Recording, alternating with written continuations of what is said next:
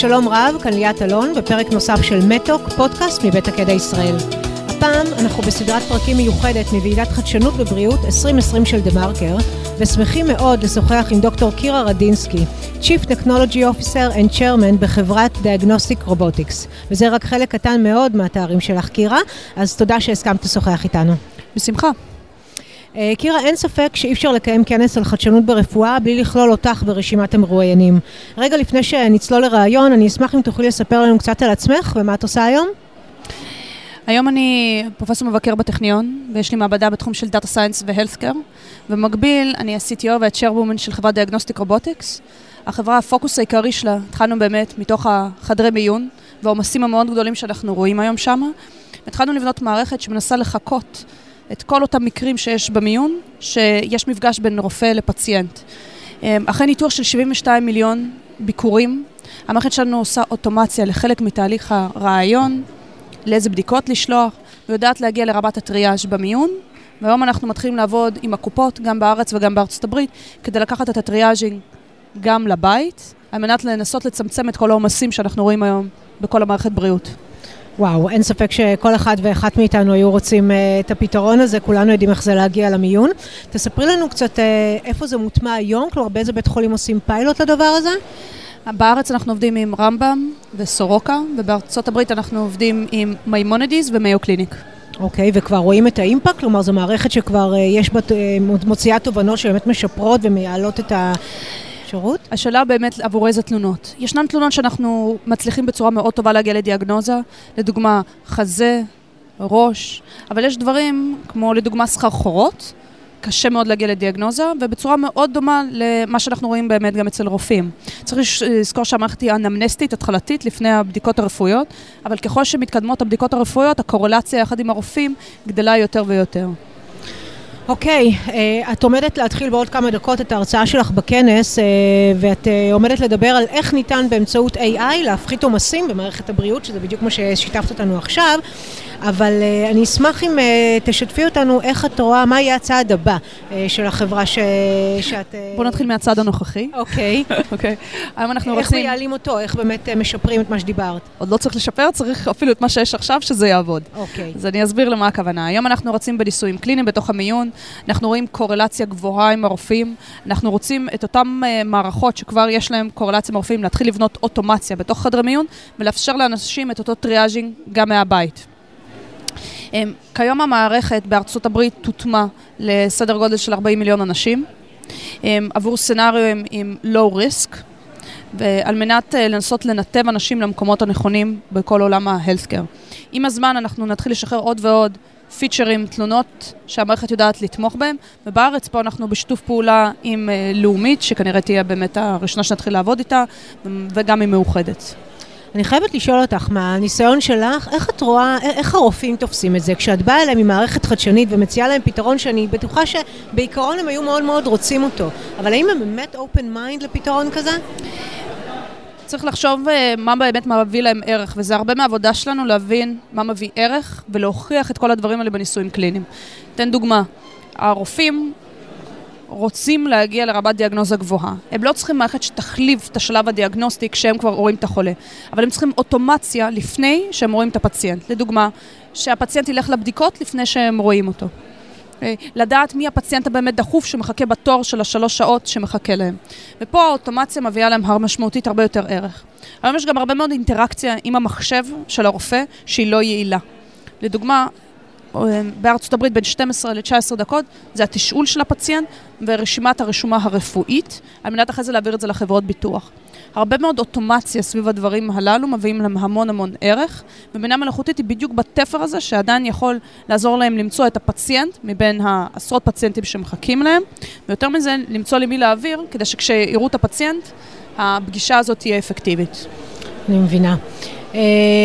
רציתי לשאול אותך כמומחית big data בעולם הבריאות, מחלות נדירות, בגלל נדירותן, לא זוכות לתשומת אה, לב ציבורית. ויחד עם זאת, ברור לנו שבעזרת big data אנחנו נוכל לסייע לדיאגנוזה מהירה יותר. אה, יש היום, אה, אני מניחה שאת יודעת, חולים שמסתובבים שנים רבות לא מאובחנים, או מטופלים בטיפולים לא נכונים. מה דעתך בנושא? אז אני אפריד את התשובה שלי לשתיים. כל התחום של מחלות נדירות הוא מאוד קשה עם big data, כי אין big data על מחלות נדירות, על כן הן נדירות. לכן לנסות לחשוב שאנחנו נצליח לפתור אותם בעזרת big data הוא מאוד מורכב. אמ, באמת יש הרבה מאוד אה, פתרונות של סריקה, של DNA, לנסות למצוא את האזורים הרלוונטיים למחלה נדירה, אבל אלה מאוד מורכבים והם לא, נקרא לזה טבעיים לטכניקות של big data. הטכניקות היותר רלוונטיות זה עבור מחלות שיש מספיק אנשים שחולים בהן ולנסות לראות מה מאפיין אותם לעומת אחרים.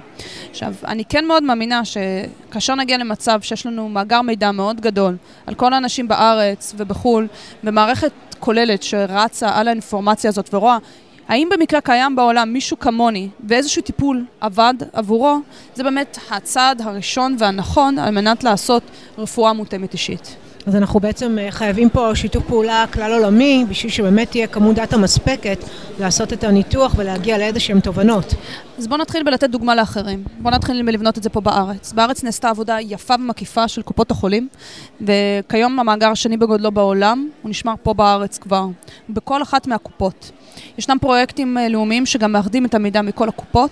יש גם את אה, פרויקט של משרד החדשנות יחד עם משרד הבריאות על מנת לקדם את כל הרפואה הדיגיטלית בהשקעה של כמעט מיליארד שקלים, שתיתן גישה לכל האינפורמציה הזאת. אני חושבת שאנחנו חייבים להתחיל לקדם את הדברים הללו, כדי באמת, אה, אחרי הדוגמה הזאת, לדעתי, הרבה מדינות נוספות ילכו גם אחרינו.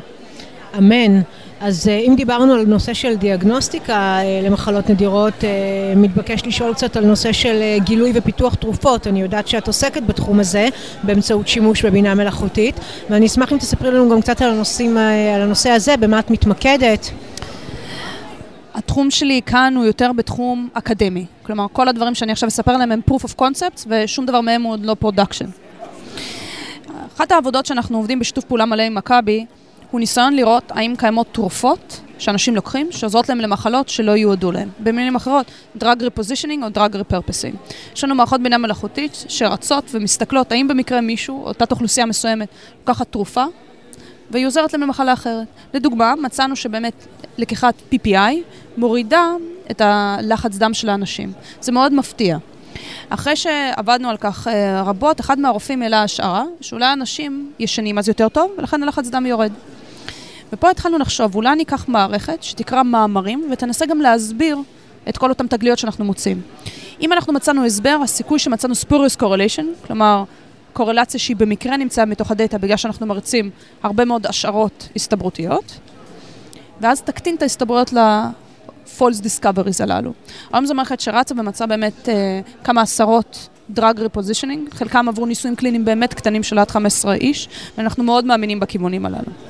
דוקטורנטים אחרים שלי היום אה, האמינו בכיוון אחר, של לנסות לקחת תרופות קיימות, ממש את המבנה המולקולרי שלהם, ולבנות אלגוריתמים של Deep Learning, שמנסים לעשות שינוי על המבנה המולקולרי, כדי שזה יתאים לטארגט אחר. אחד הניסויים שבאמת עכשיו אה, פורסם בז'ורנל מוביל, הוא ניסיון אה, לקחת את כל התרופות שפותחו עד 1930, להריץ את האלגוריתם, האלגוריתם ייצר אלף מולקולות, ואז ידנית בדקנו מולקולה, מולקולה, האם במקרה אחרי 1930 היא עברה את ה-FDA. ומצאנו 35 מתוך האלף שעברו את כל הסייקל. אבל זה רק מראה את הדברים ההתחלתיים שאנחנו יכולים לעשות בעזרת אותן טכניקות. מטורף, זה רק מראה שצריך לבדוק טוב טוב מה כבר יש לנו ואפשר להיעזר בו לפני שרצים אה, אה, לפיתוחים החדשים. אז אה, קירה, לסיום, אני אשמח לשמוע את החזון שלך בכל הקשור לעולם הרפואה, אה, ובואי נחלק את זה למה יקרה או יכול לקרות לדעתך בחמש השנים הקרובות, ומה יקרה בעשור הקרוב. חמש שנים אה, קרובות ועשר שנים בעולם הרפואה זה כמעט אותו הדבר. אז בואי נגיד ביחד, מה החזון שלך? עד 2030 אה, ל-3.8 מיליארד אנשים לא תהיה רפואה ראשונית. הזמנים שאנחנו רואים היום במיונים של ה-3.6 שעות בממוצע, הם יהיו לאין ארוך הרבה יותר גבוהים בעוד עשר שנים. אנחנו מדברים על סדר גודל של שמונה שעות בממוצע, וזה לא תצפית, זה כבר מה שקורה היום בסין. אחת המטרות שלנו, אנחנו לא נספיק להכשיר כנראה מספיק רופאים. ולכן האמונה האמיתית שלי של לבנות כלים שהם decision support systems לעולם הרפואה, על מנת לעשות אוטומציה לחלק מהעבודה של הרופא, על מנת שהוא יוכל להתמקד בתהליך היצירתי של הדיאגנוזה, בקשר עם הפציינט, זה הדברים שאנחנו חייבים להמשיך להת, להתקדם אליהם. הרבה היום אנחנו רואים סביב הסנסורים בתוך הבית. אני מאמינה שמערכת מתכללת שלוקחת את האוטפוטים מתוך הסנסורים, רעיונות מתוך הפציינט, זה חייב להיות משהו שהוא חלק מוטמע בתוך כל מערכת בריאות. טוב, אין ספק, קירה, היה מסעיר לשוחח איתך. אני מודה לך, דוקטור קירה רדינסקי, על השיחה הזאת, ומאחלת לכולנו הרבה בהצלחה. תודה רבה. עד כאן במהדורה הזו של מתוק, הפודקאסט מבית תקדע ישראל. תודה שהייתם איתנו. תוכלו להאזין לפרקים נוספים של מתוק, הזמינים באתר תקדע ישראל, בספוטיפיי ובאפליקציות הפודקאסטים של גוגל ואפל. נשתמע בקרוב כדי להיות קשובים לבריאות.